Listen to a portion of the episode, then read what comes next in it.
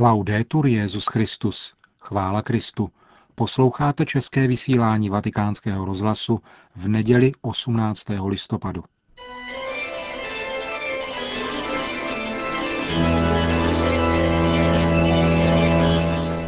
Církev a svět.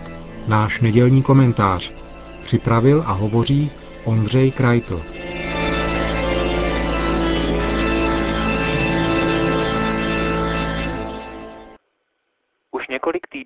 Diváci tuzemských televizí sledovat novou reklamu na nejprodávanější lihovinu v České republice. Podle vyjádření zadavatele tato reklama s nadsázkou pohlíží na problémy manželského soužití, doslova s velkou nadsázkou, humorem a trochou chlapské provokace. Vtipného však na reklamě není nic. Předvádí jen zažité stereotypy a vztah mezi mužem a ženou ukazuje v podobě, která uráží všechny, muže i ženy. Reklama na alkoholický nápoj má podobu mini příběhu. Odehrává se na prosluněné pláži, kde si u přehrady, kde si muž v klidu pročítá noviny, zatímco jeho manželka jej neustále obtěžuje a ruší svým reptáním a uštěpačnými poznámkami. V okamžiku, kdy tyto monology přestanou muže bavit, natáhne ruku, z ženěných zad uvolní špunt, celou ji vypustí a smotá do úhledné ruličky. V dalším záběru pak již muž sedí v oblíbeném baru s oblíbeným nápojem. S komentářem, že i muži mají své dny a potřebují občas vypustit. Jak jinak, než prostřednictvím alkoholu. Výrobce reklamy tvrdí, že provokativní chlapáctví v reklamě obsažené je ve skutečnosti výrazem toho, že se muži bez žen neobejdou a ve svém světě je prostě potřebují. Nevím, možná jsem se špatně díval, ale nic podobného jsem nezaznamenal. Při analyzování a hodnocení produktů populární kultury, a tím reklama bez pochyby je, existuje celá řada teorií a nástrojů, které lze s úspěchem použít. Strukturalismus, semiotika, teorie hegemonie a ideologie, politická ekonomie, tak zní jejich akademické názvy. Vztahy mezi pohlavími a nerovnostmi mezi nimi se explicitně zabývá feministická kritika popkultury. Kdybychom tedy zmíněnou alkoholovou reklamu hodnotili z pohledu feminismu, dospěli bychom k v celku jednoznačným závěrům. Ženy jsou v kulturní produkci a mediální reprezentaci symbolicky anihilovány, tedy vymazávány, potlačovány prostřednictvím vyloučení, trivializace, zesměšnění či marginalizace, Žena, manželka, je v této konkrétní reklamě představena jako věčně nespokojené, hádavé stvoření, neustále hledající důvod ke stížnostem. Ruší, obtěžuje, nenechá muže ani v klidu přečíst noviny. Téměř k ničemu se nehodí, nedá se s ní ani mluvit. Naproti tomu muž je v reklamě líčen jako ostrůvek klidu a pohody, trpělivě a pokorně snášející vrtochy své nepříjemné manželky. Pokud však její obtěžování překročí snesitelnou mez, je třeba rázně zasáhnout. Žena se vyfoukne jako nafukovací panenka a zbalí se do tašky. Muž pak odchází do hospody za svými skutečnými kamarády, kde u sklenky něčeho ostřejšího nachází to pravé pochopení, přátelé ochotné vyslechnout jeho trápení, nachází zde úlevu a odpočinek od nesnesitelné partnerky. Rozumíme mu, má naše sympatie, Takový těžký život přece vyžaduje okamžiky, které dají zapomenout na všechno nepříjemné. Co na tom, že tyto reklamou prezentované stereotypy ve skutečnosti neexistují? Vždyť jde přece o vtip a nadsázku, že? Ale kdyby podobně humorná reklama byla natočena s obrácenými znaménky, kdyby ukazovala muže jako neschopné idioty, myslící jen na jídlo, sledování sportovních přenosů a požívání alkoholických nápojů, zřejmě by nám již tak vtipná nepřipadala. Něco takového je však jen obtížně proveditelné. Většinu řídících míst obsazují muži, kteří nedovolí své vlastní zesměšňování, pokračovala by feministická kritika, a tak namísto toho jsme jen svědky dalšího prohlubování stereotypizace, ať už v chlapských pivních táborech, nebo jako zasloužené odměny po dobře vykonané práci a tak dále. Křesťan ale feministickou kritiku popkultury vůbec nepotřebuje. Součástí manželského slibu je přece pasáž, v níž si muž a žena slibují vzájemnou úctu, lásku a věrnost. Tento slib by měl být imperativem, podle kterého budou řídit celý svůj život. Zmíněná reklama však popírá všechny tři body slibu. Úcta k ženě se přece neprojevuje tak, že muž okázale ignoruje vše, co mu říká. Láska nespočívá v tom, že ji v nepříjemných chvílích odklidí ze svého pohledu a za věrnost nelze pokládat upřednostňování kamarádů a alkoholu. Jistě, znovu opakuji, že reklama chce být humornou nadsázkou. Ale kolik podobných stereotypizací nevědomky přejímáme do svého chování a uvažování? Ve vztazích mezi mužem a ženou bez pochyby existuje mnoho skutečných problémů, na které lze upozorňovat a které lze řešit i prostřednictvím médií.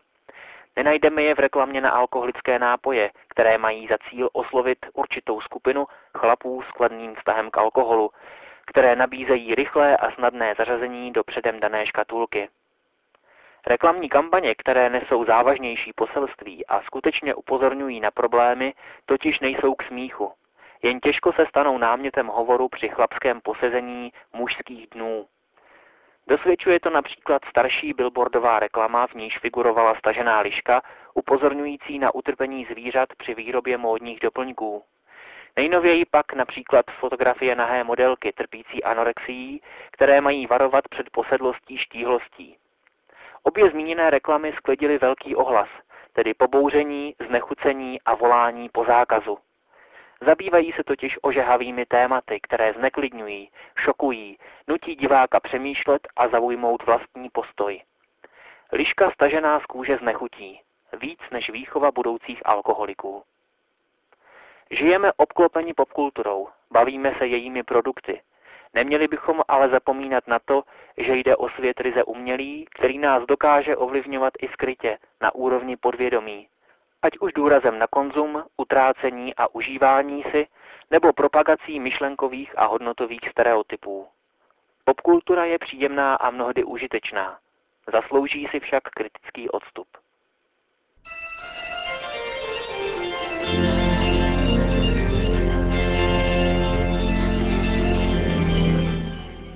To byl náš nedělní komentář Církev a svět.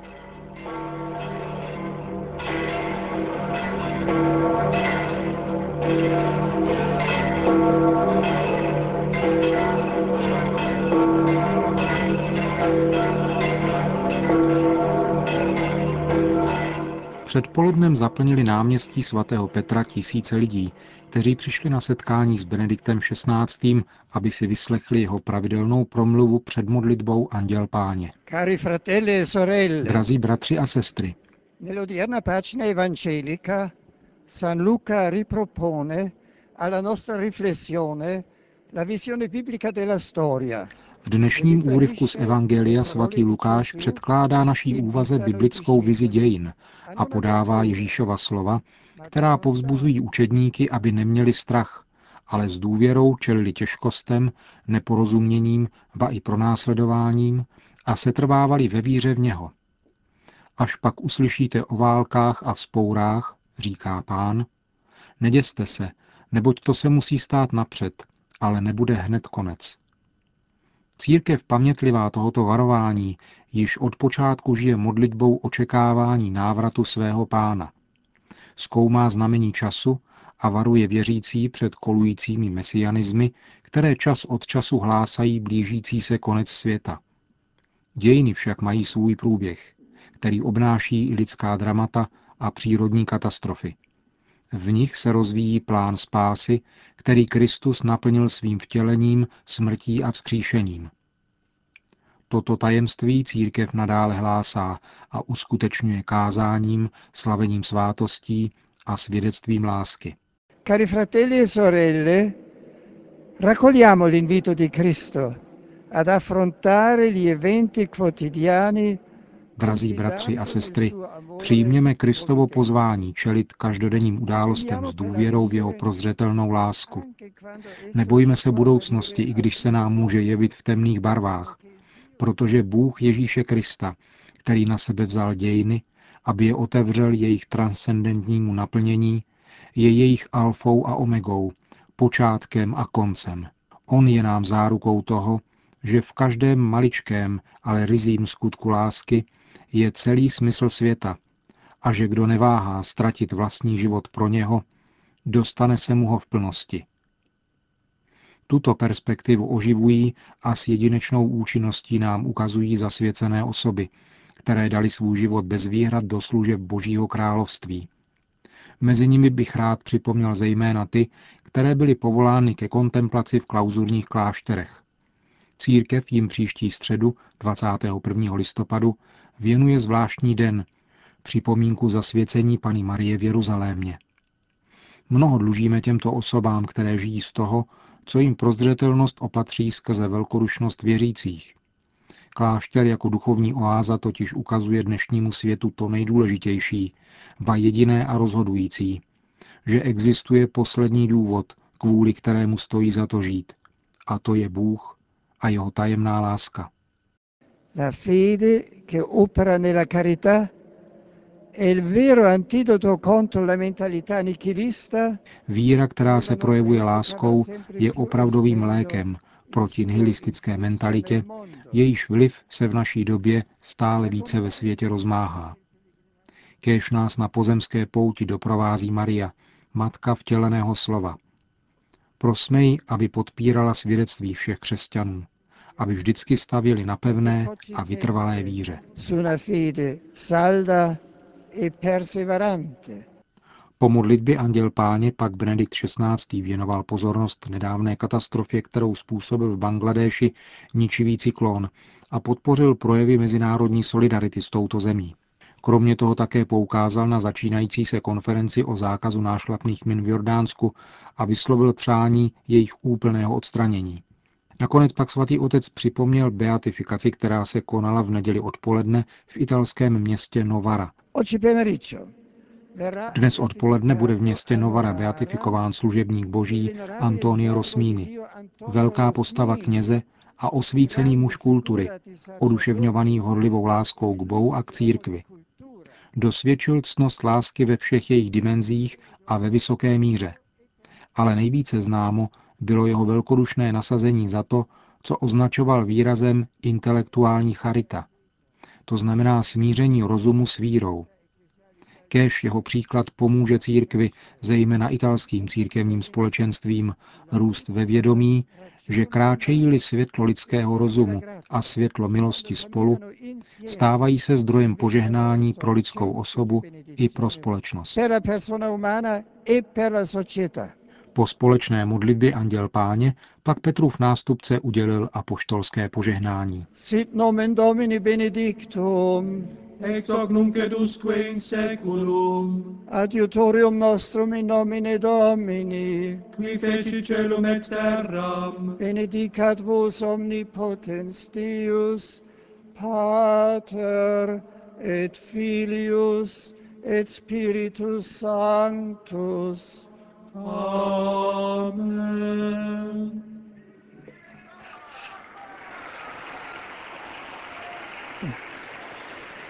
Amen.